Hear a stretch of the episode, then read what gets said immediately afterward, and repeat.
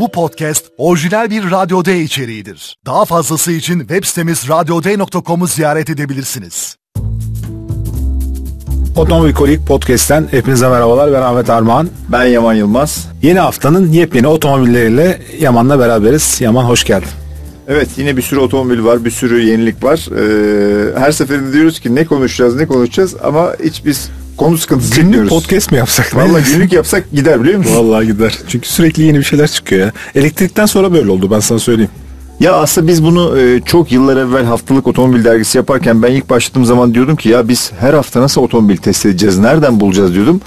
Her hafta otomobil buluyorsun Abi bir şey söyleyeceğim. Haftalık otomobil dergisi o zaman zordu. Ama gene buluyorsun Ahmet. Buluyorsun buluyorsun. Ama o zaman bilgiye ulaşmak daha zor olduğu için söylüyorum. Şimdiki Evet. internet yok daha da. Aynen öyle dediğin gibi ama bir şekilde hep yeni bir şeyler otomobil e, camiası, otomotiv dünyası, camia demeyeyim dünya diyeyim, otomobil Dünyası, dünyası, evet ya. e, sürekli yeniliğin olduğu, sürekli bence dünyanın hani biz sevdiğimiz için söylemiyorum ama bence lokomotifi ya. Yüzde yüz sana katılıyorum. Endüstri olarak da öyle. Kesinlikle öyle. Teknoloji olarak da öyle.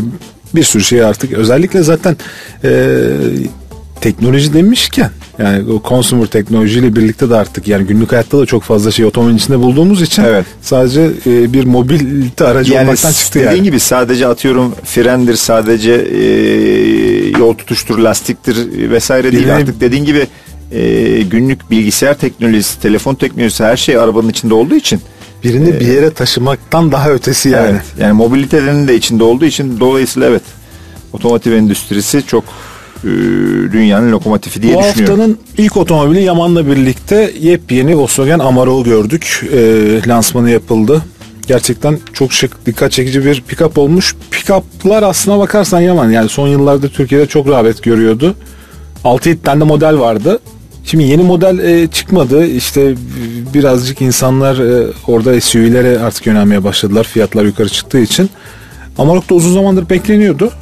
Ve bomba gibi de geldi. Valla e, sevgili e, Tolga abi e, genel müdürü ticaret tarafı Volkswagen ticaret tarafın e, o gün e, sunumda bize söyledi 2019'dan beri yeni e, 2020'den beri pardon yeni Amarok satılmıyormuş. Dolayısıyla çok büyük bir beklenti vardı ki kendi şirket içinde de e, satışlarını olumsuz yönde etkilemiş. Pazarları e, düşmüş.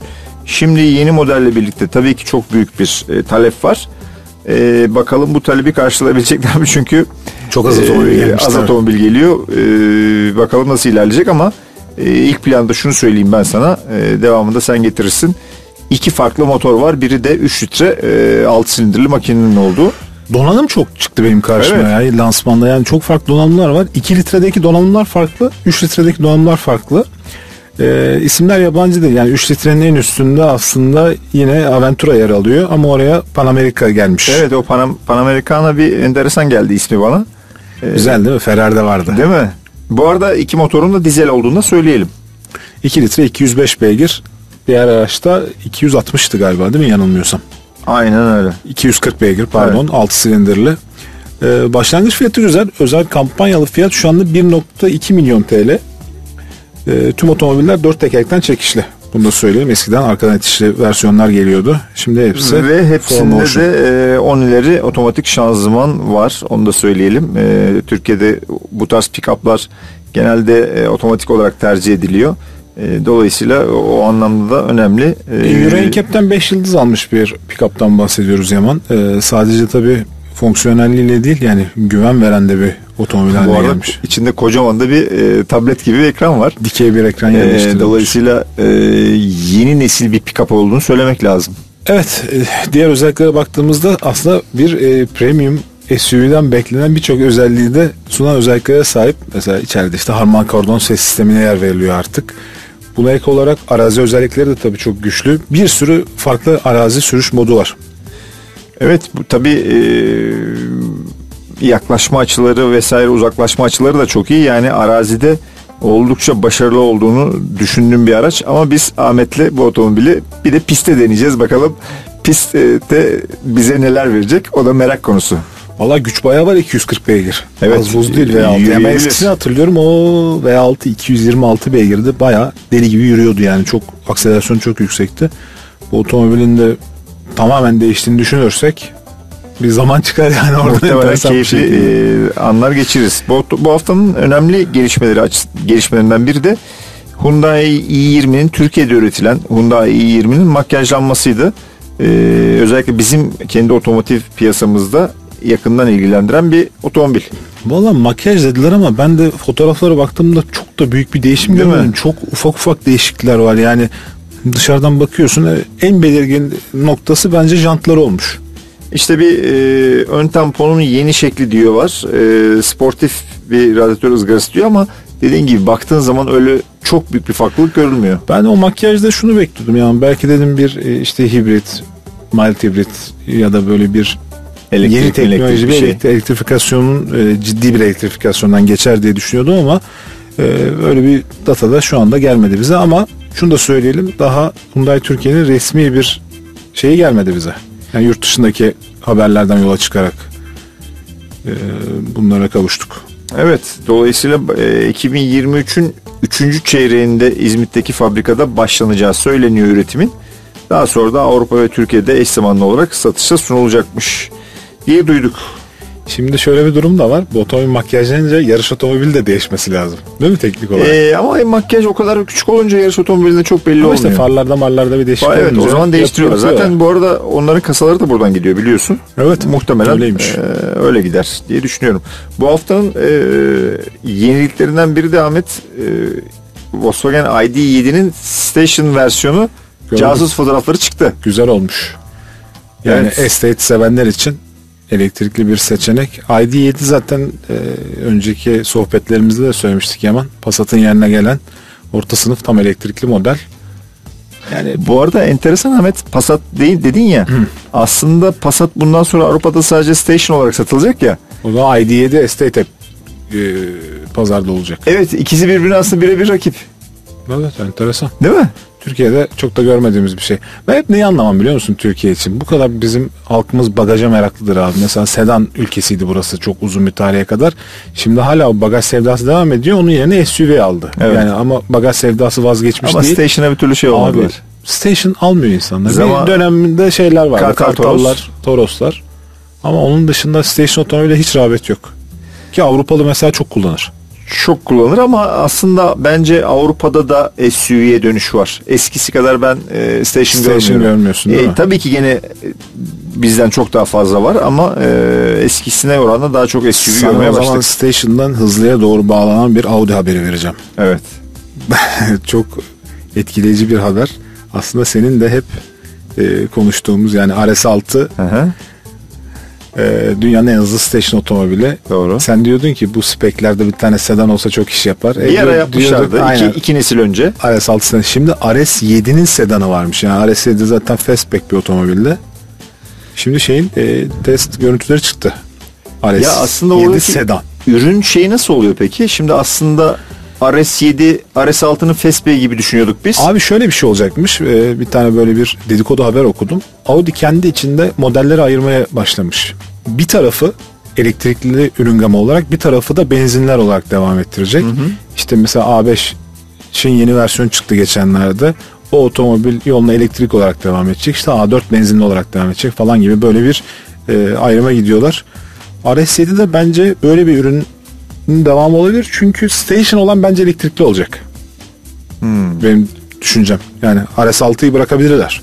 RS6'dan vazgeçerler mi emin olamıyorum. O çünkü kült bir otomobil ama Evet. Ee, tabii otomobil markaların Şey, e, strateji değişiyor strateji biraz. değiştiği için e, bir şey diyemeyeceğim. Bu arada e, yine bu haftanın enteresan haberlerinden biri de yine Hyundai'den geldi. E, Envision 74 adını verdiği bir konsepti tanıtmıştı geçtiğimiz yılın Temmuz ayında Hyundai.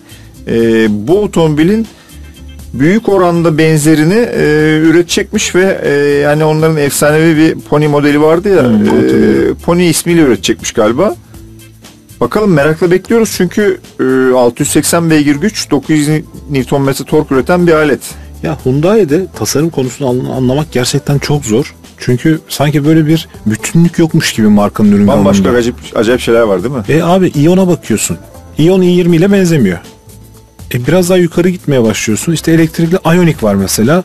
Ürün gamıyla Bambaşka. alakası olmayan bir tasarım. SUV'ye gidiyorsun yukarılara. Santa Fe ile Tucson benzemiyor. E şimdi senin biraz önce söylediğin konsept tasarım bambaşka bir çizgide.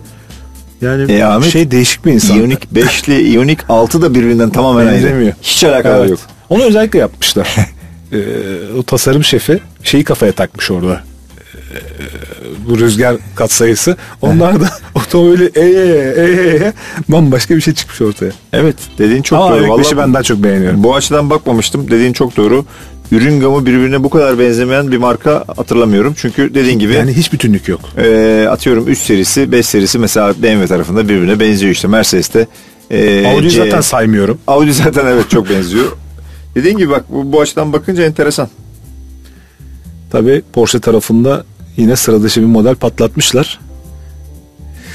Gördün değil mi onu? 718 Spider RS. Sen yolladın bana. Çok değişik gözüküyor. gördüm. Güzel duruyor alet. Şimdi bunun altyapısı Yaman tamamen 718 Kayman GT4 RS.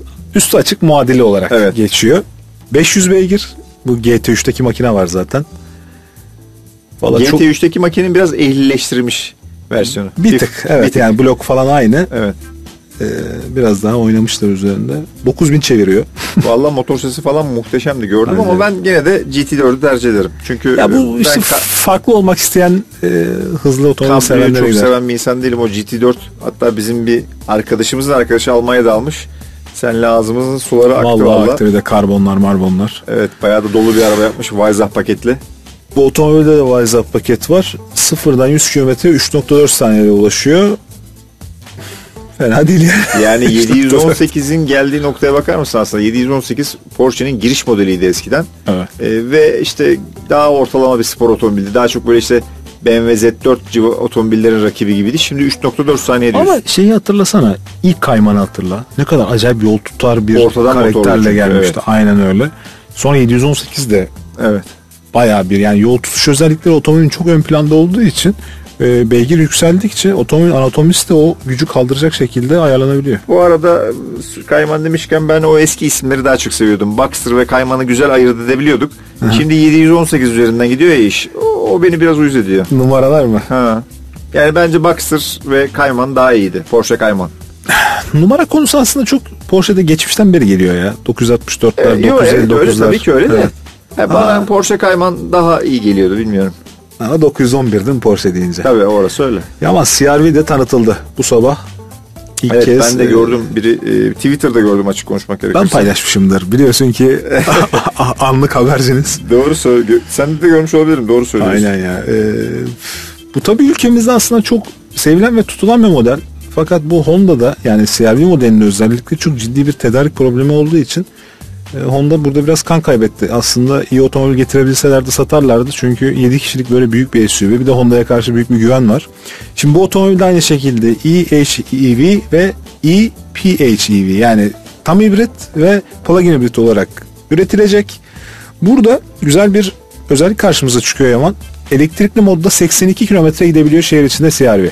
Güzel. Çok güzel. Eğer bataryalar da e, sıcaklığı iyiyse yani böyle kışın dondurucu bir soğuk yoksa iki buçuk saatte de dolabiliyormuş e, dışarıdan. Bu arada e, şimdi fotoğraflarına bakıyorum. hibrit. Tasarımı da güzel olmuş ha. Güzel içi, Baya büyük duruyor yani. içi biraz şeye benziyor. Yeni CV'ye benziyor. Tasarım Ee, dili olarak böyle yalın işte daha yatay bir tasarım. Bu arada tabii şimdi var. senin paylaştığın şey yani şimdi bize anlattığın araba e, şimdilik Amerika pazarı için e, çıkmış bir otomobil. Avrupa pazarına gelecek bize gelecek o otomobilde farklılıklar olabilir. Evet şimdi bu motorda 2 litre 4 silindirli doğrudan enjeksiyonlu Atkinson Cycle e, benzinli bir makine yer alıyormuş. Biraz ben güncel radyatörde de benzettim dışarıdan. Ben de omuz O çizgisini köşeli atlar falan. böyle bir eski XC90'a benzettim. Değişik. Evet. Daha Ee, köşeli çünkü. Daha yuvarlaktı. yıl e, 2024'te gelecekmiş Türkiye'ye. Yani Avrupa'ya daha doğrusu düzeltiyorum. Avrupa'da da eş zamanlı olarak Türkiye'de gelir diyor ümit ediyorum Yaman. Evet bu hafta hangi otomobili kullanıyorsun? E, Valla bu hafta şimdi çok komik. E, bugün daha doğrusu hafta içi beraber seninle de video çektik. E, makyajlanmış Mercedes e, A serisi hatchback vardı.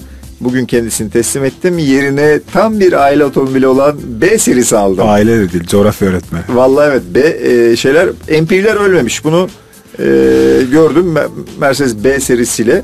Bu arada enteresan bir şey söyleyeyim sana. E, hani ikisi aynı altyapıyı vesaireyi paylaşıyorlar ama Kompak. daha yumuşak.